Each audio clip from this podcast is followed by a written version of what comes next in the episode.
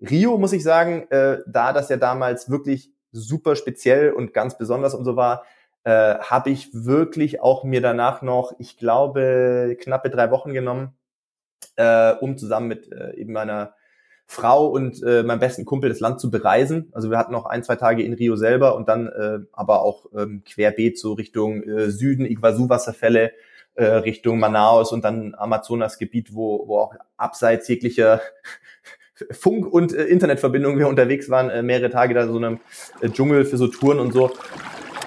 Getting wild. Getting wild. Getting wild. Getting wild. Der Outdoor- und Travel Podcast mit Andy und Ralle. Hallo und herzlich willkommen zu einer neuen Episode von Getting Wild. Heute eine ganz besondere Episode, denn ich musste mir den Wecker nicht stellen. Wir haben 11 Uhr. Wir nehmen später auf und nicht morgens, wenn es noch dunkel ist und ich hier bei Kerzenschein irgendwie das Mikro suche. Ähm, kleiner Spoiler, wir haben heute neben dem guten Ralle einen Gast und äh, das ist ein sehr sportlicher Gast und äh, sorry, der Gag ist total platt, aber man muss sagen, er hat mehr Medaillen bei deutschen Meisterschaften errungen als Ralf und ich zusammen. Das muss man schon mal erstmal sagen ne, und können. Das bedeutet was. Aber ähm, bevor wir zu unserem Gast kommen, kurz mal Hallo zu Ralle. Bist du da? Der Ralle ist da, natürlich. Und äh, ah, erwartungsvoll schön. wie immer und genau wie du auch frischer als sonst. Ähm, unserem Gast sei verraten, er hat Glück, äh, dass er um 11 Uhr morgens mit uns aufnehmen darf, sonst wäre es 7 Uhr oder wie auch immer, weil wir versuchen, den Podcast meistens vor der Arbeit zu erledigen. Ja, der Andi hat schon angedeutet, äh, wir haben heute einen ganz, ganz spannenden Gast, freue ich mich sehr drauf, weil wir auch so eine berufliche äh, Vergangenheit haben, wo wir uns das ein oder andere Mal ähm, gestreift haben quasi und zusammengearbeitet haben. Ich möchte aber äh, ganz kurz noch ein bisschen auf die Folge, die letzte Folge eingehen, denn da ging es ja um Alpakas. Lieber Andi. Mm, ja, ich habe es dir mit allen Alpaka-Züchtern in Deutschland verscherzt. Ne? Also es, äh, es war ironisch. Ne? Ich mag auch Alpakas. Ja. Ja gut, also ähm, Alpakas werden uns weiter begleiten. Äh, dann darf ich dir noch sagen, Andi, es gab eine Rückmeldung zu unserer Japan-Folge. Ähm, ja. Es haben Leute jetzt einen Camper in Japan gebucht aufgrund deines Tipps. Ich hoffe, die Reise wird funktionieren, sonst kriegen wir auch da wieder Feuer. Ähm, aber ich hoffe, die haben bitte gesagt, viele Grüße von Andy bei Japan Campers, weil dann werde ich immer noch besser behandelt von denen, weil die sich immer freuen, wenn, äh, wenn über mich Leute kommen. Und ich habe ja auch äh, tatsächlich äh, in, in einigen Büchern darüber berichtet, über dieses Abenteuer Japan im Camper erfahren. Und das ist, äh, ja, und, und es kamen tatsächlich vor Corona doch einige Leute dahin. Und dann haben die irgendwann mir eine Mail geschrieben und haben gesagt, kannst du bitte aufhören, es kommen zu viele Leute, wir haben nicht genug Camper. Und dann haben die mehr bestellt und äh, dann kam leider Gottes Corona und jetzt saßen die natürlich auf ihren Campern wieder fest und jetzt läuft es gerade wieder so an.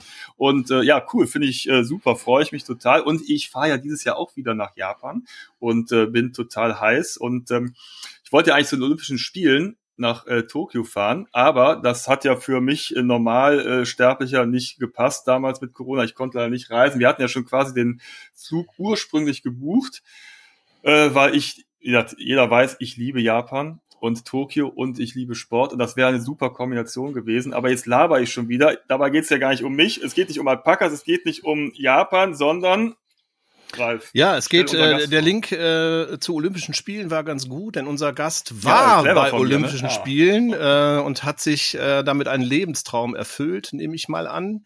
Ich gebe einfach mal ein paar Zahlenspiele durch und wir nähern uns dann dem Gast an über Zeiten, die er gelaufen hat. 5000 Meter, 13 Minuten 31. 10.000 Meter, 28 Minuten 40. Die hunderte lasse ich jetzt mal weg. 10 Kilometer Straße, 28,49. Halbmarathon, 62,50. Wer sich wundert, im Marathon werden die Stunden umgerechnet in Minuten und äh, beziehungsweise beim Halbmarathon und die Marathonzeit, Spitzenzeit zwei Stunden zwölf. So, aufmerksame Leichtathletik-Fans werden jetzt wissen, um wen es sich handelt. Es handelt sich nämlich um den guten und sympathischen Philipp Flieger, den ich hiermit herzlichst begrüße. Hallo Philipp. Ja, hallo äh, Ralf, hallo Andi. Ähm, schön, dass ich euch äh, hier im Podcast besuchen darf ähm, und äh, freue mich sehr auf eine, ja, ein, ein für mich auf jeden Fall auch mal anderes Format als die klassischen Lauf-Podcasts. Ähm, das macht das Ganze für mich auch immer aufregend ähm, und spannend. Ja, du, ähm, ich habe es ja gerade schon eingangs äh, angeschnitten. Andi wäre gern mal zu Olympischen Spielen gereist, sicherlich auch als Sportler. Ähm, da möchte ich jetzt nicht weiter drauf eingehen, ob es jemals möglich gewesen wäre. ähm, wir beide. Damals. Los Angeles. ja. Los Angeles. Ja, oh, so weit zurück, ja. genau. War, das, das, war auch hier Whitney Houston, ja, ne? das kann sein. One Moment in Time, ne? Ja, ja. Oh, okay, so weit die, zurückdenken äh, ist schon schwierig für mich. Äh. Da, da hatte ich die Single. Ja. Genau. Aber Philipp, du warst in Rio 2016. So, was war das für ein Erlebnis für dich? Gib uns mal einen Einblick in deine Gefühlswelt. Ja, also Olympische Spiele ist, glaube ich, äh, ist es kein Geheimnis, dass das natürlich für sehr viele Athletinnen und Athleten so ein Lebenstraum darstellt. So war das natürlich für mich auch. Ähm, man, man beginnt ja meistens äh, in der überwiegenden Mehrheit mal mit so einem Sport irgendwie relativ jung. Meistens natürlich auch ohne diese ganz großen Ambitionen erstmal, weil einem irgendein Sport Spaß macht. Und ähm, so war das bei mir eigentlich auch. Äh, mein äh, Vater tatsächlich ist äh, früher mal viel gelaufen. Also nachdem er äh, dann irgendwann mal das Rauchen aufgegeben hat und äh, Nachwuchs sah war, hat er dann gesagt, ja, ich muss irgendwas anderes machen, ich fange mal Laufen an und ähm, alles ganz entspannt und autodidaktisch. Also ich komme jetzt nicht aus so einer Leistungssport-Dynastie, wie das manchmal, glaube ich, gerne angenommen wird, wenn man es mal irgendwo hingebracht hat, sondern eigentlich ganz normale Family, wo eben äh, eben äh, mein Dad auch jeden Abend äh, oder Nachmittag, wenn er von der Arbeit kam, laufen gegangen ist. Und das kriegst du natürlich als Kind mit. Also man kriegt auf jeden Fall, glaube ich, äh, sehr stark mit, was Eltern so vorleben, bewusst oder unbewusst. Und ähm, da hat es dann nicht lange gedauert, bis äh, ich natürlich mal mitlaufen wollte und so über kurz oder lang äh, kommt man dann mit der mit der Leichtathletik und den Leichtathletikvereinen ja auch in, in Berührung. Und ich weiß noch ganz genau, weil wir gerade von vergangenen Olympischen Spielen sprachen, äh, 1996 äh, Atlanta waren so die ersten Spiele, die ich so richtig äh, bewusst mit neun Jahren wahrgenommen habe. Also bei uns lief immer viel Sport im Fernsehen ähm, und Olympische Spiele war natürlich auch äh, Pflichtprogramm und damals äh, ja als Heilige Brüsselassi 10.000 Meter da gewonnen hat, äh, war ich fasziniert auf dem äh, Boden im Wohnzimmer gesessen, äh, weil er natürlich ein Laufästhet war, aber auch äh, irgendwie so seine Persönlichkeit natürlich auch sehr äh, positiv war und äh, immer am Lächeln. Und äh, da habe ich dann gesagt, ähm, das ist zumindest bis heute überliefert, dass ich auch mal äh, zu Olympischen Spielen möchte. Und dann haben natürlich meine Eltern gelacht und gesagt, ja, alles klar, äh, machst du dann mal, wenn du groß bist. Ähm, und Fun Fact ist natürlich, 20 Jahre später äh, also mit 29 dann äh, stand ich selbst tatsächlich äh, damals dann im Sambodromo, zwar nicht mehr auf der Bahn. Ich dachte natürlich als Bahnläufer, habe dann auf halbem Wege doch realisieren müssen, dass dafür das Talent nicht ausreichend ist, äh, weil die Grundständigkeit fehlt, aber äh, tatsächlich im Marathon. Und äh, auch da gab es dann schon bekannte Namen, die ja da irgendwo neben einem an dieser Linie standen. Der bekannteste sicherlich äh, Eliud Kipchoge, der nach wie vor auch noch äh, die Marathonszene äh, dominiert. Ja, also du hast ja damit ähm, einen Lebenstraum erfüllt. Vielleicht hätte ich auch in früher Jugend mal sagen sollen, wir sind ja nur unwesentlich weit auseinander, Philipp. So, ja. als du, äh, äh wenn du 96 9 warst, dann waren Andi und ich ja 15 ungefähr. ähm, aber ähm, wie ist das, wenn man dann tatsächlich so einen Lebenstraum sich erfüllt hat? Oder ab wann wurde es überhaupt ein tatsächlich konkreter Lebenstraum für dich? Also genau, das ist natürlich äh, nicht so gewesen, dass ich dann mit neun Jahren jeden Tag äh, daran dachte, ich stehe morgens auf und Olympische Spiele so, aber es war irgendwie so eine fixe Idee, die dabei war, wo ich dachte, hey, Laufen macht mir Spaß äh, und und ähm, das Schöne ist, finde ich auch, ich weiß nicht, ob das heute noch bei Kids so ist, aber bei uns damals, ich sage bewusst bei uns, weil es auch mein Freundeskreis damals betraf, die halt sehr viel in diesem in dieser Vereins äh, Leichtathletikwelt eben äh, unterwegs waren. Es war halt auch cool zu sehen, dass du natürlich mit Training relativ schnell auch Ergebnisse erzielst und zwar messbar. Ne? Das ist an der Leichtathletik ja, finde ich eigentlich schön, also Zeitenweiten, äh, Höhen und so. Und äh, dann war es natürlich für uns auch immer so eine Challenge, wer kann als Erster irgendwie 1000 Meter unter drei Minuten laufen und sowas. Und äh, so kommt man dann eigentlich unterbewusst schon in so eine Schiene mal rein, dass das dann, ich sage jetzt mal Leistungssport, klingt jetzt krass, aber leistungsorientierter Sport auch in jüngeren Jahren schon wird. Ähm, und äh, ich würde sagen, so im Teenageralter, mh, da ist das schon eine fixere Idee geworden. Ich hatte eine relativ lange äh, Ausfallzeit, sage ich jetzt mal, weil ich sehr schubweise gewachsen bin. Das heißt, da war relativ lange zwischen oh, 14 und 17, 18 rum äh, kein Leistungs richtiger Leistungssport möglich einfach, weil ich manchmal 15 Zentimeter im Jahr gewachsen bin und dass die Knie und so nicht so mitgemacht haben. Aber ich bin mit äh, 19 dann wieder dazugekommen, 18, 19 und habe dann da auch dann meine ersten deutschen Meisterschaften gemacht und trotz dieser langen Ausfallzeit, wo ich halt so irgendwie noch Teil von der Gruppe war, weil ich nicht wirklich trainieren konnte, ähm, bin ich, glaube ich, bei meinen ersten Meisterschaften im Stadion, das war damals in Wattenscheid, weiß ich noch ganz genau, äh, im Lorheide-Stadion, mhm. äh, bin ich direkt äh, Dritter geworden äh, in der U20 über 3000 Meter. Und, äh, und das war relativ knapp. Und die ersten beiden, äh, das war damals äh, Thorsten Baumeister und Rico Schwarz, die haben sich da umgedreht und dachten sich so, Alter, wer bist du denn? Wir, wir haben dich noch nie gesehen, weil halt diese vier Jahre Jugend davor U18 und äh, erstes Jahr U, U20 äh, ich ja nie existent war bei solchen Wettkämpfen. Und ähm, da dachte ich dann schon irgendwie auf einmal, okay, äh, ich, ich, ich habe jetzt irgendwie ein Jahr wieder Sport machen können so ein bisschen. Und äh, offensichtlich reicht es ja dann auch, dass man da relativ weit vorne mit dabei sein kann. Vielleicht ist das ja gar nicht so verrückt, diese, diesen Traum von Olympischen Spielen äh, doch ernsthafter weiter zu verfolgen. Und dann, ich würde mal sagen, so mit Abitur, da äh, ist irgendwie so ein Switch umgelegt worden bei mir, glaube ich, auch, wo ich dann schon viele ähm, auch weitreichendere Lebensentscheidungen äh, getroffen habe, die äh, dann auf die Karte Sport gesetzt haben. Also sprich, äh, dass ich dann ähm, eher unerwartet, glaube ich, für Eltern als auch für Verein damals äh, schon gesagt habe, ähm, na, ich glaube, äh, so richtig gute Bedingungen, um Studium und Sport unter einen Hut zu bringen, ist, glaube ich, jetzt so in Sindelfing nicht möglich, weil Uni in Stuttgart oder in Uni in Tübingen musst entweder dahin ziehen, dann bist du aber nicht mehr bei der Trainingsgruppe oder du bist halt viel unterwegs mit, äh, wahrscheinlich mit dem Auto oder so. Dementsprechend habe ich dann auch meinen Lebensmittelpunkt damals nach Regensburg ähm, verlagert, die dann ein sehr gutes, ähm, ich sag mal, Nachwuchssystem hatten, äh, wo man einfach günstigen Wohnraum äh, für Athletinnen und Athleten zur Verfügung gestellt hat, nah bei der Uni, ähm, gutes Netzwerk mit äh, Leistungsdiagnostik, Sportärzten, ähm, Physiotherapeuten, also in, in diese sportliche Infrastruktur einfach viel investiert wurde, um dann ein gutes Setup zu haben, was jetzt wirklich, muss man vielleicht auch dazu sagen, ich weiß nicht, wie eure Community hier so ist, äh, was die für Einblicke haben. Also es ist nicht wie beim Fußball in der Leichtathletik, das kann ich schon sagen. Es ist schon sehr ungewöhnlich, wenn man sowas geboten bekommt und nicht um alles sich selbst kümmern muss. Ähm, von, von Geld verdienen wollen wir mal noch gar nicht sprechen. Ähm, da war man dann irgendwie froh, wenn man so sein Studium äh, mit bestreiten konnte. Aber das war für mich damals ausschlaggebend, eben nach Regensburg zu gehen. Und wenn du dann irgendwie ähm, Jahre, sage ich mal, wirklich so ein, so ein duales Leben führst. Also irgendwie musst du ja trotzdem studieren. Klar war die Prio bei mir sicherlich eher auf Sport, aber es ist halt nie bei Leistungssport eine lineare Entwicklung. Also bei mir gab es dann auch irgendwann die ersten auch größeren Verletzungen, auch mal irgendwie eine OP oder eine zweite, wo du dann auch feststellst, hm, es ist meistens dann doch nicht so, wie man das in der Zeitung vielleicht manchmal gelesen hat, wie beim Fußball, dass die nach einem Kreuzbandriss so gefühlt nach sechs Wochen wieder spielen, weil so eine Knie-OP, selbst wenn es kein Kreuzband ist, bei mir äh, irgendwie dann halt mal drei, vier Monate gedauert hat, bis du mal den ersten Schritt wieder laufen konntest. Und ähm, ja, ähm, da ist dann irgendwann so mitgeschwungen, glaube ich, auch oft bei gerade solchen Rückschlägen, dass, dass man halt, äh, oder ich dann auch immer dachte, hey, hast jetzt so viel in deinem Leben schon äh, dafür investiert und auch, äh, ja, auch phasenweise sicherlich auch gelitten. Du kannst jetzt nicht aufhören. Das kann ja nicht umsonst gewesen sein. Ähm, und äh, dann mit dem tatsächlich äh, dem ausschlaggebenden Rennen, was paradoxerweise auch mein erster gefinischter Marathon war. Ich habe es einmal davor versucht, da habe ich ziemlich auf die Schnauze geflogen in Frankfurt, äh, weil ich da ein bisschen zu überheblich auch äh, an, an das Thema Marathon rangegangen bin, als, äh, als vermeintlich flotter Bahnläufer, sage ich jetzt mal. Ähm, das hätte dem Andi da, auch passieren äh, können. Nee, ich wollte gerade sagen, das kenne ich, das kenne ich. Damals. Also, da, da war es sonst so, dass man dachte, hey, wie schnell, also wie schlimm kann Marathon sein? Ich meine, wenn du sonst irgendwie gewohnt bist, 240 auf einen Kilometer über 5000 Roundabout zu rennen, ähm, und dann denkst, also Marathon ist halt so gefühlt 308 für 212.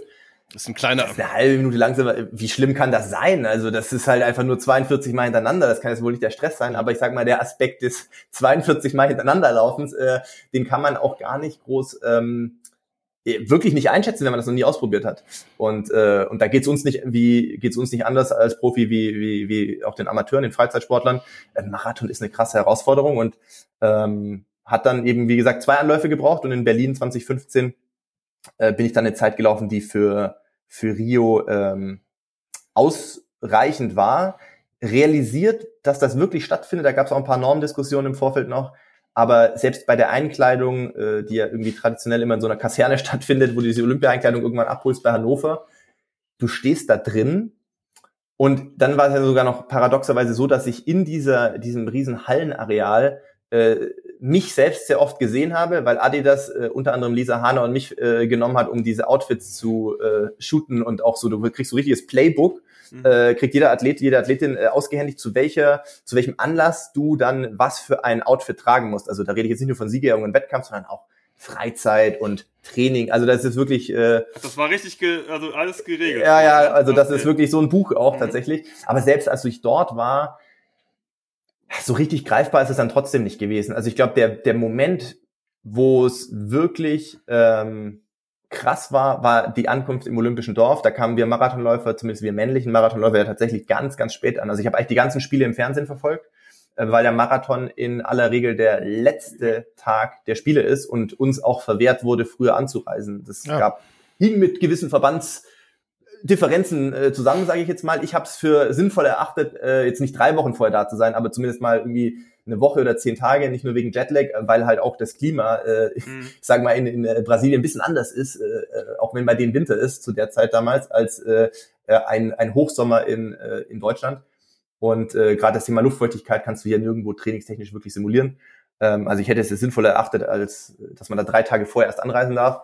Ähm, aber als wir dann da waren, das war dann schon krass. Also wenn du dann in diese, dieses, äh, diese, diese Anlage kommst und dann sind natürlich diese, diese Hochhäuser, zumindest für die großen Nationen, hast du ja fast alleine ein so ein, so ein, so ein Wohnhaus gehabt dann, die dann auch mit den Flaggen und so geschmückt sind das war schon crazy dann. Ja. Ähm, und klar, an der Startlinie selber, da hat man dann schon irgendwie ge geblickt, also dieser Moment kurz vorm Start, obwohl man dann auch angespannt und ein bisschen nervös ist, aber äh, als man oder als ich da stand, äh, da war, glaube ich, hat schon so Klick gemacht, dass man dachte, okay, krass, äh, es ist 20 Jahre, seit du damals das im Fernsehen gesehen hast und, äh, und man steht jetzt halt wirklich da. Das war schon, schon sehr besonders und ähm, ja, klar, was soll ich anders sagen, es ist ein unvergessliches Erlebnis, ein riesen, riesen Lifetime-to-do natürlich.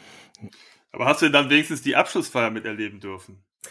Yes, das schon. Äh, Abschlussfeier im Maracanã-Stadion ja. ist aber auch ganz, ähm, also ist ein sehr besonderes Erlebnis gewesen, aber auch weit weniger romantisch, als man sich das jetzt vorstellt. Denn äh, um das natürlich fürs Fernsehen äh, entsprechend vorzubereiten, war es halt so, ähm, Zieleinlauf war ich stehend K.O., wurde auch direkt mit so einem Rollstuhl weggefahren, weil halt Luftfeuchtigkeit, wir hatten zu Beginn ja. des Rennens ähm, Regen, also Niederschlag, äh, zwar 20 Grad, aber äh, Regen. Das heißt, äh, ich glaube so bei Kilometer 15, Halbmarathon rum, roundabout, äh, hat es aufgehört, äh, Wolken aufgerissen, dann halt relativ schnell 25 Grad. Kann man sich vorstellen, du kamst dir vor, als ob du in so einem Dampfbad plötzlich rennst. Mhm. Da gab's echt haarsträubende Szenen auf der zweiten Hälfte, wo man sich jetzt überlegen muss, das sind die 160 besten Marathonläufer der Welt. Und ich bin sehr, sehr konservativ gestartet. Ich glaube, ich war wirklich in der letzten Gruppe, äh, bin ich losgelaufen. Also wirklich reduziert mit angezogener Handbremse. Und ich glaube, ich war am Ende ja dann noch, äh, müsste ich lügen, ein paar 50. oder sowas, ähm, 56. glaube ich, äh, weil reihenweise Leute kollabiert sind, Krämpfe hatten, äh, sich übergeben mussten, weil durch diesen, diesen, diesen viele Schwitzen, aber dann auch Elektrolyte nachleeren, das haben halt viele auch vom Magen nicht vertragen. Also es war wirklich äh, ein Schlachtfeld fast, muss man sagen. Also da ist man selber zwar gestorben und trotzdem hast du gefühlt tausend Leute überholt ungefähr. Also mhm. es war Wahnsinn.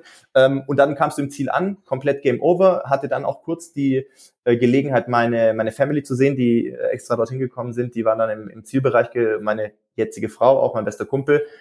Aber auch nur so 20 Minuten, weil dann gingen diese Busse schon wieder zurück ins Olympiadorf. Das sind ja auch weite Strecken. Ähm, kamen da an. Ich weiß noch, ich war mit Julian Flügel, der auch damals äh, für Deutschland dabei war, äh, auch auf dem Zimmer. Das war dann auch so ein bisschen, ähm, ja, so wie so eine WG gemacht. Also verschiedene Schlafzimmer, ein Aufenthaltsraum und so. Und da waren aber auch nicht mehr so viele da. Wir waren tatsächlich mit, ich glaube, auch zwei Bundestrainern haben uns sowas geteilt und zwei Werfern und äh, kam da an, ich glaube, war es Uli Knapp, ich glaube Weitsprung-Bundestrainer, kam schon an, hey Männer, ich habe es im Fernsehen angeschaut, starkes Ding, bei den Bedingungen durchzuziehen, wollt ihr ein Bier? Und dann wir so, ja gut, wir sind gerade im Marathon gelaufen, es ist übelst heiß gewesen, wir haben noch nichts gegessen, aber why not? Äh, dann haben wir uns erstmal entspannt und noch total verschwitzt irgendwie zwei Bier reingezogen mit ihm und ähm, dann war auf einmal aber so, ja, ihr seid dann in einer Stunde auch fertig, ne? Wir müssen ja dann zu den Bussen wegen der Abschlussfeier. Und wir so, hä, es ist irgendwie, es ist Mittag. Wir sind gerade erst, also wir sind heute um fünf Uhr aufgestanden oder um halb fünf. Jetzt sind wir irgendwie um, um zwölf sitzen wir jetzt gerade hier wieder im, im, äh, im, in, im Athletendorf. Ja, gut, dann schnell duschen, kurz in diese Mensa, in Happen essen, aber auch nicht viel. Und dann mit diesem äh, Outfit für die Abschlussfeier mussten wir dann schon ähm, in diese Reihen von riesen Reisebussen steigen, wo ja alle, die noch da waren, ja. also alle Nationen, dann ins Maracanã-Stadion gekarrt wurden. um dort dann aber wieder drei Stunden im Regen draußen zu stehen, um da einlaufen zu dürfen. Weil da hat es wieder geregnet, da haben wir so äh, netterweise noch so Regenponchos aus Plastik geschenkt bekommen. So, oh. ja, ihr steht jetzt mal hier noch so zweieinhalb Stunden und dann geht's live, dann dürft ihr reinlaufen. Und das ist halt auch sehr schön, wenn man vorher einen Marathon gelaufen ist, muss ich sagen. Ja. Äh, da erstmal zweieinhalb Stunden draußen rumzustehen, war cool. Ja. Aber an sich die, die äh, FeierInnen und wie das natürlich inszeniert ist und, und, und gemacht ist, war natürlich schon spektakulär. Ist das eigentlich gegendert, FeierInnen? Nein, Quatsch. so, nee, aber äh, genau, das ja, hört sich, äh, hört sich nach äh, Stress an äh, in der Lebenstraumerfüllung. Ähm, Andi, da siehst du mal, wie das ist, wenn man mit, mit Presse und so embedded unterwegs ist quasi. Ich habe das ja, ich hab das ja auch bei so Pressereisen, weil du immer sagst, hier, so ist so schön, wo du da unterwegs bist, Ralf. Das ist nämlich ganz schöner Stress, so, ja? Also. Es ist meistens recht durchgetaktet. Also äh, ich, ich kann da natürlich jetzt nur bedingt für dich sprechen, Ralf, aber ich kenne ja auch Kollegen, die vergangene Woche, die vor zwei Wochen mit mir in Paris waren. Ähm, wir hatten da jetzt nicht viel äh, Zeit dazwischen, wo du jetzt gesagt hast, ich schaue mir mal die Stadt an oder sowas, ja. außer bei dem gemeinsamen Lauf, den man äh, mitmachen durfte. Ja. Aber ansonsten ist, sind die sind die Tage schon recht gut durchorchestriert. Äh, ja. Ähm, ja, aber Ralf, wenn du das jetzt hier äh, erzählst, ne, also jetzt, jetzt zum Thema Reisen mhm. oder so, ne, weil das kenne ich ja auch, mhm. ne, Klar. wenn wenn wenn wir auf äh, Reisen sind, dann äh, manchmal haben wir auch Freunde mitgenommen ähm, wenn wir halt dann zum Beispiel im Auftrag eines äh, Tourismusunternehmens unterwegs waren. Philipp, ich habe seit zehn Jahren einen Reiseblog mit, für, für Familien, aktive Familien mit Kindern. Also wir Thema ist halt Reisen und Sport, ne? wir, ob Mountainbiken, Skifahren, Klettern, irgendwelche, wir probieren alle möglichen Sachen aus mit meinen Jungs und dann gibt's halt manchmal so Reisen und die sind halt extrem durchgetaktet und mhm. ähm, das ist dann nach außen hin, sieht das dann immer schön aus, aber wir haben da wirklich ein Programm, das ist, fängt morgens um acht an, dann sind wir abends um äh, acht wieder zu Hause und haben aber zwischendurch äh, sind auf Berge gestiegen, äh, irgendwie mit dem Bike wieder runter und hier und da noch ein Interview gemacht und so und da haben andere schon gesagt, so, nö, da, also, der hätte Bock keinen, ist ja gar kein Urlaub. Ja, ja das ist, äh, es ist auch kein Urlaub, wir arbeiten. Ne? Ja, also, ja. Es, es, kann natürlich trotzdem schön sein, weil natürlich. man natürlich totale äh, schöne Aspekte äh, äh, erleben darf dadurch, aber ähm, also es ist nicht immer entspannt. Das wirkt dann vielleicht manchmal so in der Außendarstellung, äh, dass dann Leute denken, boah, geil, und dann die Stadt oder da in den Bergen und so. Ähm, aber wenn es bei mir jetzt tatsächlich jetzt nicht private Urlaub ist, sondern in Verbindung mit irgendeinem Partner oder sowas oder selbst solche Wettkämpfe. Also tatsächlich habe ich schon oft überlegt, eigentlich müsste ich irgendwie mal nach einem Karriereende echt viele Orte und Städte, wo man eigentlich oft genug war, also mhm. aufgrund von, von äh, Rennen oder, oder was auch immer, wirklich nochmal in Ruhe besuchen, weil wenn du vor Ort bist und es ist vor einem Rennen, dann machst du nichts mehr. Dann die zwei, drei Tage vorher, vor allem wenn es irgendwie Richtung Marathon oder irgendwas geht, du versuchst dich auszuruhen, du versuchst dich so wenig wie möglich zu bewegen, äh, äh, deine Energie, äh, also Batterien aufzuladen und sowas. Du gehst da jetzt nicht mehr groß Sightseeing und so. Äh, nach einem Marathon hättest du die Zeit, bist aber halt auch oft genug ziemlich zerschossen. Danach muss ich sagen, wo du jetzt auch nicht sagst, äh, ich, ich marschiere jetzt noch durch die Stadt.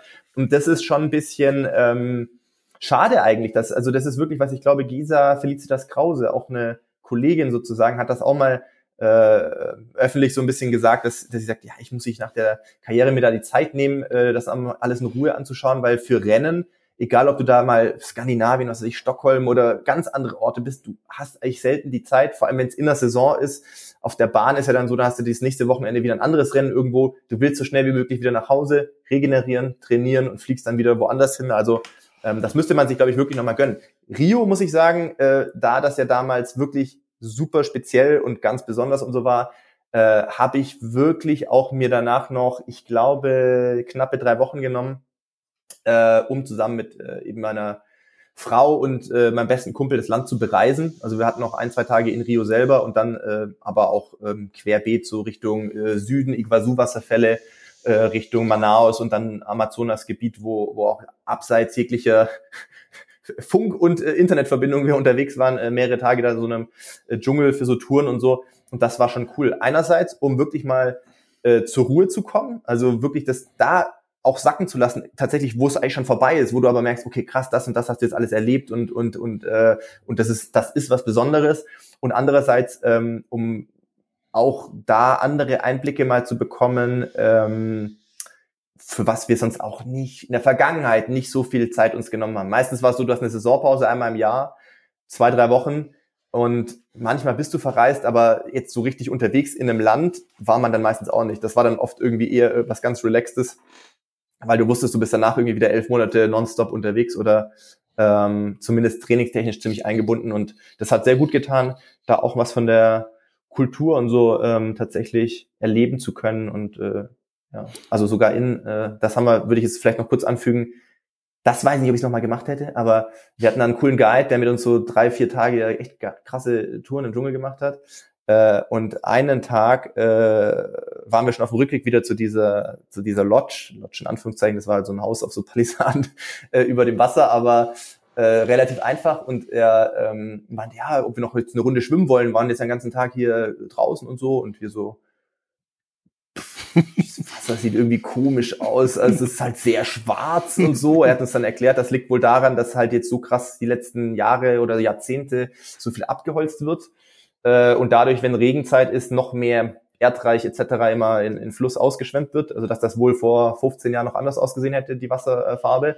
Aber ich sage mal, es macht jetzt nicht so einladend von diesem Boot in ein ja. Gewässer zu springen, was halt, wo du deine Hand nicht siehst, wenn du den Arm reinhältst. Das ist irgendwie ja. ein bisschen spooky. Aber andererseits ja, sagt ja. Felix und ich so, da waren noch drei, vier andere äh, Leute mit auf dem Boot, äh, auch so ein französisches Pärchen, ich glaube, die haben Flitterwochen oder irgendwas gemacht und äh, er war jetzt nicht so äh, begeistert, glaube ich, da reinzugehen. Da haben Felix nicht gesagt, komm, wer weiß, ob wir nochmal hier sind, who knows, zieh mal durch, komm, zieh mal kurz Shirt aus, spring, spring da kurz rein. Und unser Guide Herman, war witzig, Herman's Germans waren wir dann immer dort, ähm, der, der meinte, er geht mit rein, damit wir uns so safe fühlen und so. Und dann sind wir halt da zu dritt ein bisschen rumgeplanscht und ähm, dann war es auch cool. Und Wasser war ja auch warm und alles.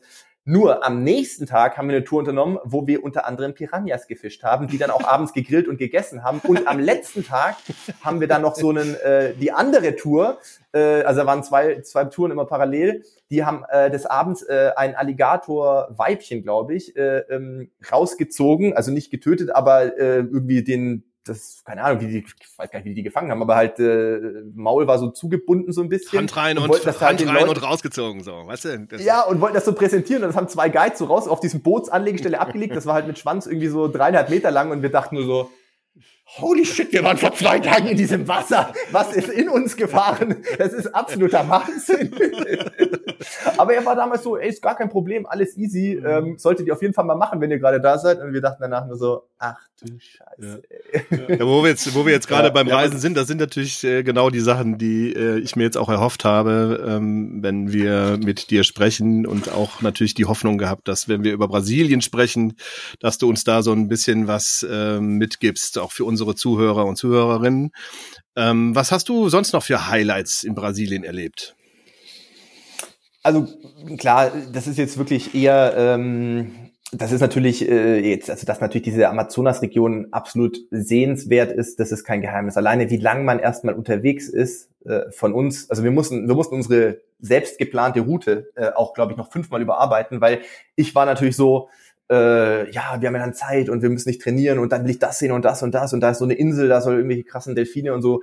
Und am Ende haben wir aber festgestellt, das Land ist halt auch wenn man es auf der Karte anguckt, es ist tatsächlich auch etwas größer, als äh, man das vielleicht sich äh, äh, abschätzen kann, was die Reisezeiten anbelangt innerhalb des Landes. Insofern mussten wir da ein paar äh, Ziele noch ein bisschen eindampfen, weil wir gemerkt haben, wir schaffen halt, du brauchst manchmal einen Tag, bis du dann da bist, äh, was weiß ich, jetzt alleine von Iguazu ist halt sehr im Süden bis nach Manaus, war halt irgendwie äh, ein halber Tag schon äh, und dann von dort mit Auto, mit Boot, umsteigen, Jeep, dann so ein kleines Boot, bis du da warst, also da war es halt wieder dunkel. Das war, du bist morgens um fünf los und warst abends da bei Sonnenuntergang irgendwo dann da. Ähm, dort auch abgefahrene äh, Szenerie auf dem Weg in diese sehr abgelegene Region im Amazonasgebiet. Äh, wenn man von Manaus dann ablegt mit dem Boot, gibt's diese äh, dieses zweiphasige Wasser.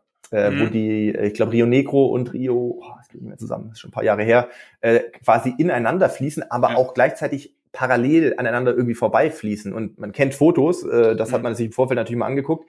Aber wenn du dann da mit dem Boot hältst und du kannst halt wirklich so einen Arm da reinhalten und also es ist halt abgefahren, dass das wirklich äh, sehr, sehr, also kommt in echt noch besser raus als auf Fotos. Ähm, Habe ich natürlich so auch noch nie gesehen. Und ähm, ja, also äh, wer Fan von Wasserfällen ist, ähm, ich glaube, Felix war, äh, Felix war letztes Jahr mit seiner Freundin in USA unterwegs und die sind zu den Niagara-Wasserfällen unter anderem auch, nachdem er Boston den Marathon gerannt ist, noch hin und so. Und er meinte, sorry, aber seit wir damals dort waren, ist halt jeder andere Wasserfall richtig schlecht einfach, weil diese Ausmaße von diesen Iguazu-Wasserfällen, und da würde ich sogar empfehlen, ähm, auf die argentinische Seite zu gehen. Also die brasilianische haben wir auch zuerst gemacht, das ist natürlich irgendwie cool äh, und ist schon impressive, aber äh, du hast einfach mehr Möglichkeit, ja, regelrecht im Wasserfall durch so Gerüste und so durchzugehen. Und wenn du dann halt äh, über so Kanten bist, diese Breite und Weite dieses Wasserfalls und wie weit das ist, ist einfach, kann man sich nicht vorstellen, ähm, dass es sowas geben kann.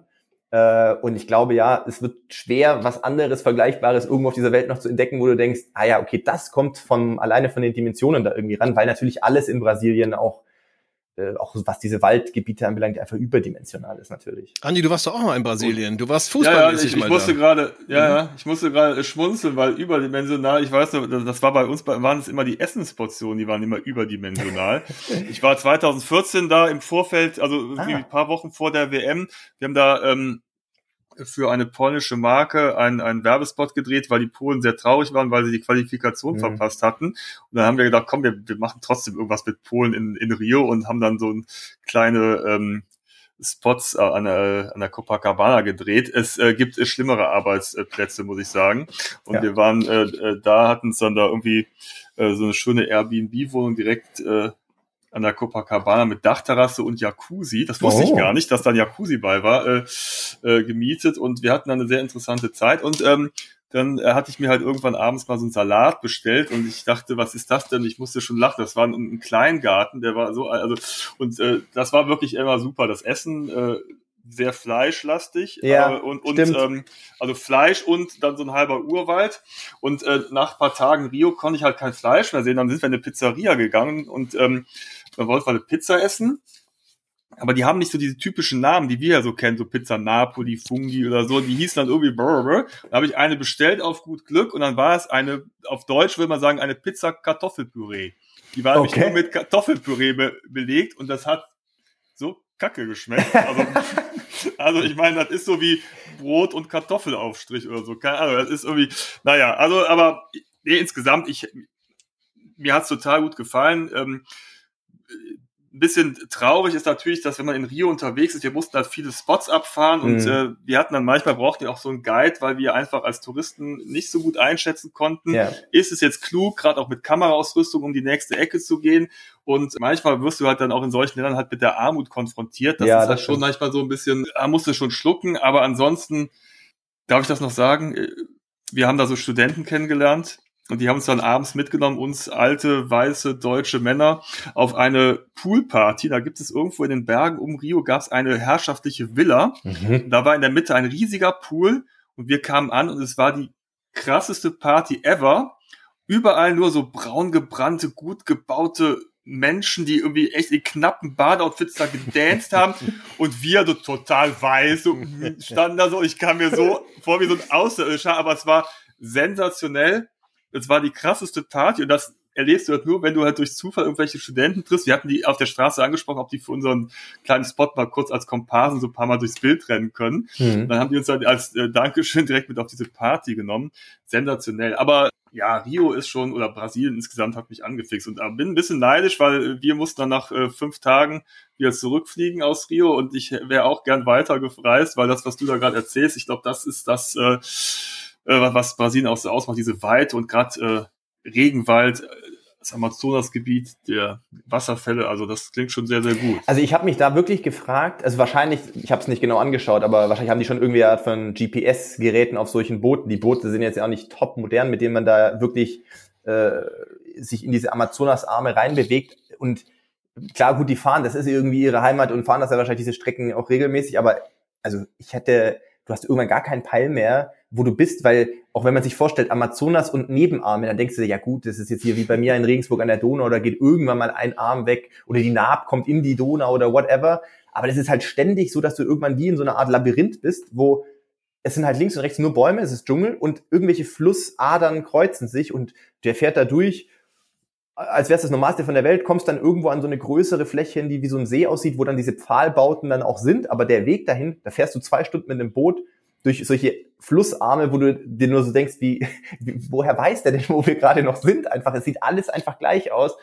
Ähm, und äh, das ist schon schon beeindruckend und äh, absolutes, äh, also klar, wenn man in solchen Regionen ist, das gilt sicherlich nicht nur für Brasilien, aber äh, wer Fan von Obst ist, mm. brutalst. Also ich glaube, ich habe die geilste Passionsfrucht meines Lebens äh, dort tatsächlich äh, in diesem Dschungel äh, gegessen. Das kannst du nicht mit irgendwas vergleichen, was du hier käuflich erwerben kannst, einfach weil es da vom Baum ist, nebendran und es schmeckt einfach wirklich absolute Geschmacksexplosion. Aber das gilt für die meisten äh, Obstarten, die man da äh, essen kann. Das ist wirklich äh, Next Level. Es fühlt sich an, als ob du sonst noch nie ein ernsthaftes Stück äh, Obst irgendwie im Mund hattest und das erste Mal wirklich so dieses ähm, dieses Erlebnis hast. Aber es gilt äh, tatsächlich auch ein bisschen für Kenia. Also alles, was so frisches Obst äh, etc. anbelangt, ist da schon echt immer sehr, sehr cool. Wie ist das denn generell bei dir eigentlich mit, äh, mit Essen, wenn du unterwegs bist auf Reisen, jetzt mal abseits von Wettkämpfen, ne? In deiner Urlaubszeit, achtest du dann auch immer auch noch auf Ernährung oder gehst du auch auf so Streetfood-Stände oder, weil ich mache das eigentlich zum Beispiel immer. Ich esse immer gerne von, von so Streetfood-Geschichten, was manchmal negative Auswirkungen haben kann, je nach Land so, was gar nicht mal an der Unreinheit liegt, sondern an den unterschiedlichen äh, Zusammensetzungen und äh, quasi Gewürzen, Gewürzen und so weiter und so fort. Ja. Wie ist das bei dir, Philipp?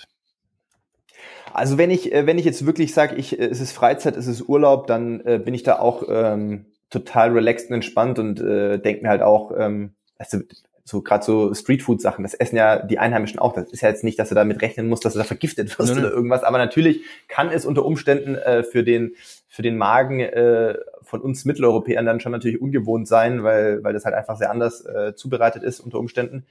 Ähm, also in so Off-Season und Urlaubssachen mache ich das schon. Wenn ich jetzt in äh, viel, wie gesagt, viel Reisen sind ja irgendwie mit Training oder Wettkämpfen verbunden, da ist man natürlich schon einfach vorsichtiger, weil man ja nicht ähm, irgendwie unnötig sozusagen Trainingsausfall äh, ähm, generieren möchte. Ansonsten bin ich da eigentlich offen. Also auch, ähm, ja, ich glaube in Kenia, ich würde mal sagen, ich bin eher resistent vom Magen her. Gibt es andere Kollegen, äh, auch aus Deutschland, ohne dass ich ihren Namen nenne, die äh, mit denen ich schon Wochen und Monate zusammen in, in, zum Beispiel gerade in Kenia in der Höhe verbracht habe, die wirklich häufig damit Probleme hatten. Das kann manchmal aber auch mit, also zusammenhängen, dass man der Magen empfindlicher ist, aber auch durch die äh, extreme Belastung einfach auf 2400 Meter Höhe, 200 Kilometer die Woche oder noch mehr manche zu laufen, das stresst insgesamt ja den Organismus einfach auch. Dann bist du halt auch nicht so ähm, oder bist insgesamt anfälliger, auch dass du dir da was holst. Ähm, da war ich jetzt noch nie, äh, dass ich jetzt gesagt habe, selbst in mh, mm, ja, selbst ab und zu Fisch, muss man ja auch sagen, dieses Hochland, wo wir da in Kenia sind, da ist jetzt, das ist nicht Mombasa, ne? Also das ist jetzt schon, da fragt man sich dann schon kurz mal, wo kommt der Fisch jetzt her? Weil so geschlossene Kühlketten ist jetzt nicht so das Ding da. Ähm, und aber da habe ich, glaube ich, noch nie Probleme gehabt. Das eine Mal, wo ich wirklich letztes Jahr dann irgendwann mal Probleme bekommen habe und auch Fieber bekommen habe, das lag, glaube ich, äh, kann sein, dass es was mit Fleisch war, was vielleicht nicht so gut war, aber okay, einmal in fünf Jahren, ich meine, das kann immer mal irgendwie passieren. Ähm, man sollte sich trotzdem vielleicht nicht zu viel, wenn man sich gerade in so ländlichen Regionen äh, in den Dörfern bewegt und da gibt's dann sowas, wo äh, quasi eine Metzgerei darstellen soll und du hast halt da so ein so ein Glasfenster an so einem an so einer Bretterverschlag Holzbude da drin hängt dann halt so eine so eine halbe Kuh und es hat draußen 30 Grad und du denkst dir so ich weiß nicht genau, wie lange diese Kuh da schon hängt, aber vielleicht ist es nicht die beste Idee, das ja. dann zu essen. Aber diese Gedanken darf man sich auch nicht zu oft machen. Also ich frage mich dann auch immer äh, in den Camps, wo wir sind, wo kommt das Fleisch oder so her? I don't know. Irgendwo wahrscheinlich schon regional. Und äh, wenn es okay durchgegart ist, äh, glaube ich, ist das jetzt eher äh, nicht so ein Problem. Ich, klar, Geflügel wäre ich schon extrem vorsichtig, zumindest wenn man das mal anschneidet, zu gucken, ob das, äh, ob das so safe ist. Ansonsten, ähm, ja, alles easy. Äh, morgens, äh, weiß ich immer, gerade wenn wir in Kenia oft sehr früh trainieren äh, mit den mit den Locals sozusagen, dann, äh, warum auch immer, gehen die halt echt immer direkt mit Sonnenaufgang laufen. Und dann, wenn es ein Tempoprogramm ist, dann stehst du halt auch schon mal um halb fünf auf, damit du da irgendwie um sechs irgendwo ready bist, ähm, dass, dass du dann eine Einheit ballern kannst. Hat aber den Vorteil, du hast halt wirklich die Hauptarbeit irgendwie um acht Uhr schon gemacht, kommst zurück ins Camp und kannst dann halt wirklich ganz geil äh, frühstücken und, äh, und dann alle möglichen frischen Säfte und Smoothies und äh, ja, alles, was du da, Ananas, Mango, ähm, Wassermelone schmeckt einfach brutalst gut. Äh, Honig von dort schmeckt halt auch richtig, richtig geil. Ähm, und äh, gerade für Kenia kann ich jetzt auch im Speziellen sagen, also die die Gegend, in der wir da üblicherweise sind, ähm, das ist also äh, Eldoret äh, und da noch eine Stunde entfernt. Ähm, ich würde jetzt nicht uneingeschränkt empfehlen, als Mitteleuropäer irgendwie so City Exploring in Nairobi zu machen. Also das wurde mir auch mehrfach schon abgeraten, auch von Botschaftsmitarbeitern, die in Nairobi sind, die meinten, ey, ich weiß, ihr seid schon oft genug da und denkt euch vielleicht, wenn wir schon mal in der Hauptstadt sonst nur landen und dann am nächsten Morgen weiterfliegen, vielleicht sollten wir uns mal was angucken. Da hat er gesagt, don't do it. Also das würden selbst, äh, glaube ich, Einheimische nicht machen, die jetzt vielleicht aus einer besser verdienten Schicht kommen, äh, weil das halt teilweise schon gefährliche Gegenden geben kann. Gefährlich in welcher ähm, Richtung? Also also gewalttätig oder? Ja, Okay. Ja, kann schon sein, dass du da für ein Handy wahrscheinlich umgebracht wirst. Mhm. Äh, wenn, also kommt auf die Tageszeit an und wo natürlich, aber ähm, das ist nicht auszuschließen sozusagen. Deswegen ähm, da äh, sollte man wohl Vorsicht walten lassen. Aber das äh, muss ich jetzt gleich als Disclaimer hinterher schieben. Ich habe das nie ausprobiert und alle mhm. Erfahrungen, die ich in Kenia sonst gemacht habe, die natürlich sonst eher so äh, Victoria-See waren, wir jetzt kürzlich, weil wir an so einem Kaffeeprojekt arbeiten ähm, und alle Gegenden rund um Eldoret und wo wir sonst trainieren, also kann man natürlich jetzt nicht von einem Land auf alle äh, afrikanischen Länder schließen und so viele habe ich jetzt noch nicht bereist, Südafrika und so für Trainingslager auch schon, aber ähm, eines der gastfreundlichsten, hilfsbereitesten äh, Länder, was ich so erlebt habe, also in, in jeglicher Hinsicht. Du trainierst zweimal mit Leuten, dann wirst du direkt immer schon eingeladen, dass du mal ihre Familie besuchst auf einen Tee und ähm, wenn du irgendwie mal dich wirklich verläufst, da kriegt man dann schon ein bisschen Panik manchmal. Also weil halt, wenn, wenn in Kenia dunkel ist, äh, vor allem auf dieser ländlichen Region, dann ist da halt Zappenduster. Und da gibt's halt tatsächlich schon auch Tiere. Also mhm. jetzt nicht, dass du da hinter jedem Strauch mit einem Löwen rechnen musst, so jetzt auch nicht, aber du weißt ja auch nicht, was da womöglich wie ist. Und äh, man sollte, glaube ich, nicht so draußen sein, wenn man sich in der Gegend nicht auskennt und nichts sieht. Äh, und da gibt's halt keine Straßenbeleuchtung. Also wenn da um sechs Uhr, halb sieben dunkel ist, dann siehst du die Hand vor Augen nicht mehr. Und ähm, ja, wenn man da ein paar Mal da ist, dann denkst du natürlich nachmittags mal, komm, easy run, jetzt laufe ich nicht die fünf, zum 5000 Mal die gleiche Runde, die ich kenne. Eigentlich, wenn ich da vorne langlaufe und dann links, links, links, dann komme ich ja wahrscheinlich auch irgendwie wieder zurück. Aber muss man natürlich dazu sagen, es gibt äh, in, dieser, in diesem Dorf, in Iten, eine asphaltierte Straße, die halt durch dieses Dorf durchgeht. Und links und rechts davon äh, hast du halt einfach nur irgendwelche mehr oder weniger unbefestigten Dirt Roads. Und je weiter du von dieser Hauptstraße wegkommst, desto weniger gemauerte Häuser, desto mehr Holz und desto mehr Wellblech irgendwann. Das ist, siehst du, das läuft so Ausläufer. Und irgendwann bist du relativ schnell äh, auf irgendwelchen Feldern. Und wenn du irgendwo bist, wo du jetzt keinen visuellen Anhaltspunkt mehr hast, es gibt eine so eine, so eine ja, eigentlich ist es, sie sagen immer Radio Station, aber es ist, glaube ich, keine, ist einfach eine Antenne, glaube ich, ähm, die äh, auf dem mehr oder weniger bei der Polizeistation steht, die auf der Höhe des berühmten Champions-Bogens ist. Also das heißt Champions-Bogen, weil da steht mhm. halt am Ortseingang so ein äh, großer Bogen und dann steht hier Home of Champions, weil da natürlich mit die besten Marathonläufer der Welt herkommen. Ähm, wenn du weit genug weg bist, dass du diese Antenne aber nicht mehr siehst, dann ist es extrem schwer, sich irgendwie zurechtzufinden, weil du hast nur Felder und alle, weiß ich nicht, halben, dreiviertel Kilometer mal so eine Lehmhütte, die man, diese typischen Hütten, die man halt so kennt, mit diesem Strohdächern sozusagen. Und da gibt's keine Straßennamen, da gibt's keine Hausnummern oder irgendwas, da weißt du jetzt auch nicht mehr, wo du da langlaufen sollst. Und auch wenn du da Leute gefragt hast mal, da bist dann auch gerne mal, wenn du zehn Kilometer außerhalb bist, bei, bei triffst du auf Kids, die auch Angst vor dir haben, weil die noch nie ja. äh, jemanden gesehen haben, äh, der weiß es sozusagen. Und du denkst, oh Gott, oh Gott, ich wollte nur fragen, wo, wo ich wieder zurückkomme. so. Aber wenn da jetzt tatsächlich so, äh, ja, Männer, Frauen, egal eigentlich, äh, irgendwie mal dann auf deren Grundstück gehst und sagst, ey, sorry, ich bin irgendwie lost, äh, ich wollte eigentlich wieder zurück nach Iten, aber ich laufe schon 15 Kilometer. Ähm, dann sind die alle super nett und ja, sorry, ich habe kein äh, Benzin für mein Motorrad oder was, sonst hätte ich dich da jetzt zurückgefahren oder so äh, und erklären dann, ja, lauf einfach da lang und dann bist du wieder dort und so. Also alle super nett äh, und super gastfreundlich. Ähm, habe mich da wirklich immer ähm, extrem aufgehoben gefühlt. Und dass du öfters angequatscht wirst, ähm, sag ich mal, als jemand, äh, ich sage jetzt mal, andersfarbiges ist halt ganz normal. Also in I10 gar nicht so krass, weil ähm, da sind jetzt vor allem in der, in der Winterjahreszeit zwischen Dezember und wahrscheinlich März sehr, sehr viele Mitteleuropäer, auch teilweise Amerikaner, die da im Trainingslager machen, auch viele Japaner inzwischen, äh, die diese Corporate Teams haben, die dort sind. Ähm, aber klar, wenn du jetzt irgendwie vielleicht mal in Eldoret bist, letztes Jahr war da ein riesen Crossrennen von dieser World Cross Country Tour, da waren an sich auch natürlich überproportional äh, viele Mitteleuropäer auch zum Zuschauen oder teilweise sind sie mitgerannt. Hendrik Pfeiffer sogar äh, letztes Jahr auch mitgelaufen. Ähm, aber klar, wenn da irgendwie 10.000 sind, da wirst du wirklich, also alle fünf Meter wirst du angequatscht, ja, wo kommst du her, was machst du hier, können wir ein Selfie machen und so. Das ist, ist halt schon einfach normal, aber das ist auch nicht irgendwie, ich finde es jetzt nicht störend oder so, das ist halt einfach neugierig und das ist ja auch cool. Ja, ist sowieso mal cool, weil ja Läufer ja, cool. ähm, in Deutschland jetzt nicht so eine hohe Popularität genießen, vielleicht auch mal in anderen Ländern ist es tatsächlich auch anders, ne? So, also ja, voll. Leichtathletik hat da einen anderen Stellenwert. Hendrik Pfeiffer, um es ganz kurz Fußball zu, bei uns dort. Ja, genau, Hendrik Pfeiffer, um es mhm. ganz kurz zu ergänzen, für Leute, die ihn nicht kennen, ist einer der besten deutschen äh, Marathonläufer aktuell auch. So. Richtig. Genau. Ähm, Philipp, ähm, wenn du in äh, Kenia und in Brasilien unterwegs bist, du bist natürlich auch zu Hause unterwegs ähm, und äh, dein Zuhause liegt äh, in Regensburg, wunderschöne Gegend ähm, wenn du trainierst und so weiter. Man muss sich das mal vorstellen. Also wenn der Philipp äh, Tempodauerläufe macht so und ein bisschen auf Renntempo zu kommen, dann läuft er halt so schnell wie wir halt Mountainbike fahren. Äh, ähm, so, ähm, das ist halt schon ein krasses Tempo. Also wie, also wie du Mountainbike ja, ist, ja, gut. ja, genau. Was passiert, wenn man schnell mit Mountainbike fährt? Das hat der Andi erlebt, indem er sich dann das ja, Schlüsselbein gut, gebrochen ja. hat, um das nochmal kurz einzuschätzen. danke, danke. Da denkt das mich ich hol dich direkt mal runter wieder. Genau. ja, genau. Aber in Regensburg, da habt ihr ja auch irgendwie eine Traumgegend so. Was ich mich immer frage tatsächlich, du trainierst ja jeden Tag dann so, ne? Hast mhm. du noch einen Blick für die Landschaft dann? Ähm, inzwischen wieder mehr. Und zwar, ähm, es ist wirklich verrückt und, und das ist, äh, muss man sich auch manchmal vor Augen finden. Man ist, äh, ich wohne seit 2000, also gebürtig aus der Stuttgarter Gegend, aber wie gesagt, vorher äh, nach, nach dem Abitur nach Regensburg relativ früh gekommen zum Studieren, 2007. Also ich bin jetzt auch schon 16 Jahre.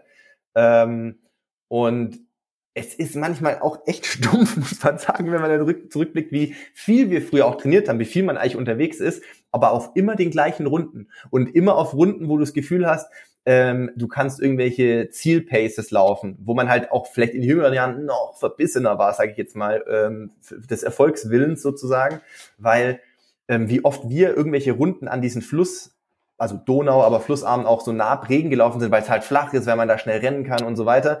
Das ist eigentlich ein bisschen bescheuert, muss man sagen. Und ich glaube, bei mir hat so vor ja zwei Jahren, drei Jahren rund, äh, auch in der Corona-Zeit äh, interessanterweise, weil ja da auch viele Wettkämpfe für uns zunächst weggebrochen sind und man auch wirklich bisschen äh, verloren war, so im, im, man zieht dir den Boden unter den Füßen weg, dafür, wo du jeden Tag für gelebt hast, zweimal am Tag trainiert hast, war man irgendwie so ein bisschen orientierungslos und es gab keinen Sinn, sich zweimal am Tag da voll die Kante zu geben, trainingstechnisch. Das heißt, da habe ich für mich so ein bisschen das Genusslaufen wieder entdeckt. Das klingt jetzt ganz komisch, aber äh, wirklich mal so ein bisschen Explore-mäßig äh, Strecken zu laufen, die ich nie gerannt bin. Also ähm, ich sage jetzt mal, wenn man ein bisschen abseits der, der Flussufer geht, äh, die, dann kommen relativ schnell so, ja, muss ich jetzt vorsichtig sein, dass ich mir nicht unbedingt mache. Höhenzüge kann man es nicht nennen, aber es wird sehr schnell relativ hügelig. Ähm, es gibt hier so einen Max-Schulze-Steig, der ist auch sind auch ausgeschilderte Wanderrouten, äh, teils nicht erlaubt, dass man da Mountainbike fährt, äh, wegen Naturschutz und so, aber äh, auch so äh, Jurasteig und so, das ist, äh, ist alles ganz cool. Und äh, durchaus mit Höhenmetern verbunden und halt Trails. Wir haben äh, auch in Richtung Marienhöhe viele so äh, Mountainbike-Trails. Ich weiß gar nicht, wie die da fahren. Das ist sehr steil. Ich könnte mir auch vorstellen, dass die dann das so wie so Downhill-Strecken runterfahren, die durchs, mhm. durchs Unterholz mit so äh, Rampen und so. Äh, und deswegen ähm, habe ich da vor allem die letzten zwei Jahre und seit wir letztes Jahr auch äh, in unser Haus gezogen sind, was wir äh, gebaut haben, das ist auch ein bisschen mehr noch im Westen am Stadtrand. Da bin ich jetzt hier äh, in 800 Metern, ja, lass ein Kilometer sein, bin ich tatsächlich wirklich auf Trails unterwegs und das ist mal wieder ein ganz, ganz anderes Laufen als so dieses äh, leistungsorientierte Laufen, weil für mich ist dann Trails, da geht es logischerweise nicht um Geschwindigkeiten, sondern du läufst ja irgendwie so, was der, was das Gelände irgendwie hergibt, aber du, also ich versuche dann auch immer das aufzunehmen drumrum mal und diese Landschaftsaspekte und ich stopp auch mal ab und bleib mal stehen, wenn ich eine geile Aussicht kurz genießen will oder so. Und äh, das macht mir schon äh, sehr viel Freude zuletzt. Einfach auch so zum, zum, zum Abschalten tatsächlich. Ähm, und äh, das kann ich auf jeden Fall empfehlen. Generell äh, machen wir gleich mal ein bisschen Tourismuswerbung hier. Vielleicht kommt die Stadt Regensburg demnächst ja, auf zu. Ja. Und ich werde hier, werd hier demnächst äh, Botschafter für, für die Stadt Regensburg als Nicht-Einheimischer. In Bayern auch schwierig, schwierig, schwierig. Also ähm, nee, aber also ich glaube, sehr hoher Freizeitwert, wenn man mal so einen Wochenendtrip machen möchte. Ich meine, klar, schöne Altstadt, äh, UNESCO-Weltkulturerbe mit der Steinernen Brücke, aber auch abseits jetzt von so äh, Sightseeing-Sachen. Ähm, ähm, hoher Freizeitwert Radfahren, sowohl Rennrad als auch Mountainbike, äh, macht, glaube ich, beides Bock. Du bist halt auch in Regensburg, wenn du so dich Richtung Bayerischen Wald hältst, ähm, auch mit dem Rennrad äh, kannst du da geile Runden fahren auf halt wirklich kleinen, und damit meine ich wenig befahrenen Straßen ohne, ohne den typischen Mittelstreifen. Da ist nicht viel los, da brauchst du aber nicht Angst haben, dass dich da irgendjemand ständig einer vom, vom Rad runterholt. Ähm, Mountainbike-Gegend, äh, un, also ja, kann, kannst dich komplett austoben, glaube ich. Und äh, wer auch auf dem Wasser irgendwie aktiv ist, also klar, im Sommer kann man natürlich auch schwimmen, aber ähm, alles, was so Kanu, Kajak-mäßige Sachen sind, sagt man Kajak? Gefährliches Halbwissen. Ja. Ähm, aber die kann man hier überall ausleihen. Äh, auch so SUP-mäßige Sachen kannst du überall ausleihen. Du kannst teilweise auch zum Beispiel in Kalmünz oder so, also ein bisschen nah aufwärts, äh, was ausleihen und fährst hier dann mehr oder weniger entspannt runter Richtung Donau und gehst hier dann irgendwie 15 Kilometer später wieder aus dem Wasser. Äh, das ist im Sommer sehr, sehr gut nachgefragt, auch gerade für so Familien mit Kids und so. Mhm. Ähm, hat man, glaube ich, vielfältige Möglichkeiten, sich äh, hier auszutoben. Disclaimer ich mal, ja. Oktober bis Februar. Schwierig. Gibt bessere Situationen, außer man steht auf Grau in Grau. Dann äh, kann man sich das auch geben, aber sonst würde ich noch ein bisschen warten. Ja. Ich habe gerade mal gegoogelt parallel, äh, Ralf. Mhm. Ähm, 30 Stunden braucht man mit dem Fahrrad von Köln bis Regensburg. Was schon? Immer wow. schön die Flüsse entlang. Also ich. Du, ja, genau. Muss ich noch ja. du, du eingeben? Ja, so gibt's ja, also, Meine Geschwindigkeit ein, so, ja. okay. Nein, ich, ich, weiß gar nicht, wonach Google äh, Maps dann geht, welche Geschwindigkeit da jetzt, äh, ist das irgendwie Durchschnittswert, ist das mhm. mal abgefahren, aber die sagen mir äh, hier, ähm, sind 565 Kilometer mit dem Rad 30 Stunden. Ja gut, dann bist du zwischendurch noch ein bisschen auf die Autobahn wahrscheinlich, um dann diese 30 Stunden ja, ja, zu schaffen. Das, ach so. also ich, ich hätte, ich, ich, ich muss den Filter äh, äh Autobahn deaktivieren. ja, aber Regensburg, Philipp, habe ich tatsächlich auch gerade ähm, für ein Magazin äh, Sachen zugeschrieben. Das ist ganz lustig, dass wir jetzt auch miteinander sprechen. Und zwar ähm, habe ich dann entdeckt, wie viele Steige es da gibt. Du hast ja schon einen genannt, den Jurasteig, dann habe ich entdeckt Goldsteig, äh, Pandurensteig ja. etc. Also es sind ganz, ganz viele Fernwanderwege, die tatsächlich ja da lang gehen. Genau. So zwischen acht und 13 Etappen so, wo man zwischendurch dann auch über den Fluss noch äh, fahren kann und so.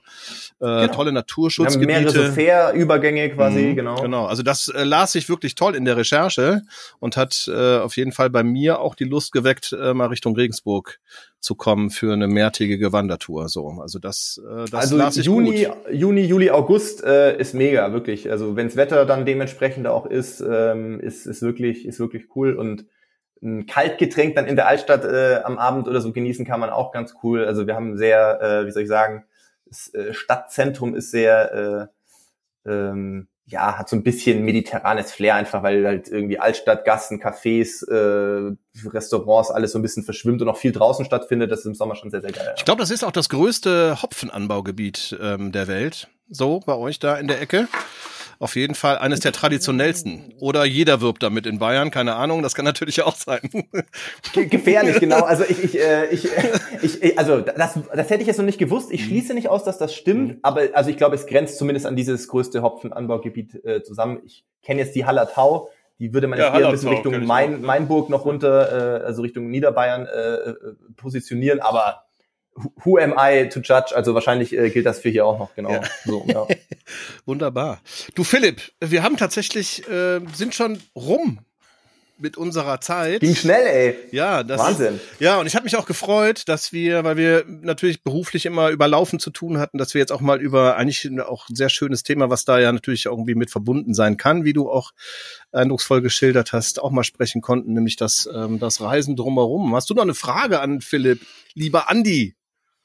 Ich hätte noch einige Fragen, aber dann würden wir hier, ne, wir haben ja immer nur ähm, äh, Spotify und Apple Podcast hat uns ja immer nur 54 Minuten zur Verfügung gestellt.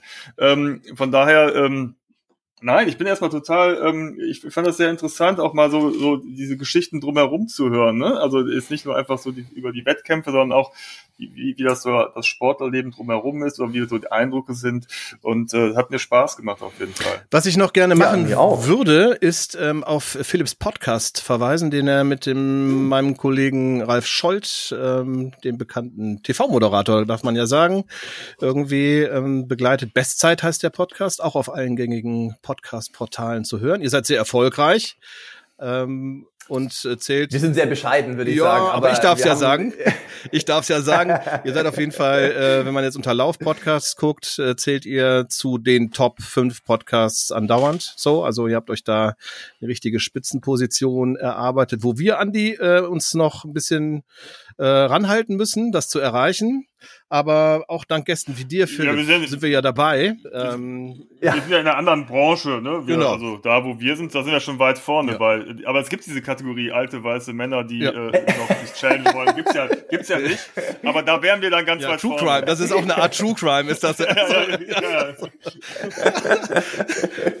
genau. Ähm, auch noch irgendwie, ähm, das passt auf jeden Fall dazu. Auch noch, Philipp hat vor, äh, vor einiger Zeit ein Buch geschrieben, Laufen am Limit. So, wer Bock hat, äh, was über ihn noch mehr zu erfahren, darf gerne in den Buchhandel gehen oder online nach dem Buch schauen. Ähm, ich habe es äh, lesen dürfen, relativ zeitnah, als es rauskam. Ich habe es äh, genossen, noch mehr von dir zu erfahren. Philipp, Grüße an deine Frau und ähm, danke, danke. ich hoffe, wir sehen uns dann bald mal wieder.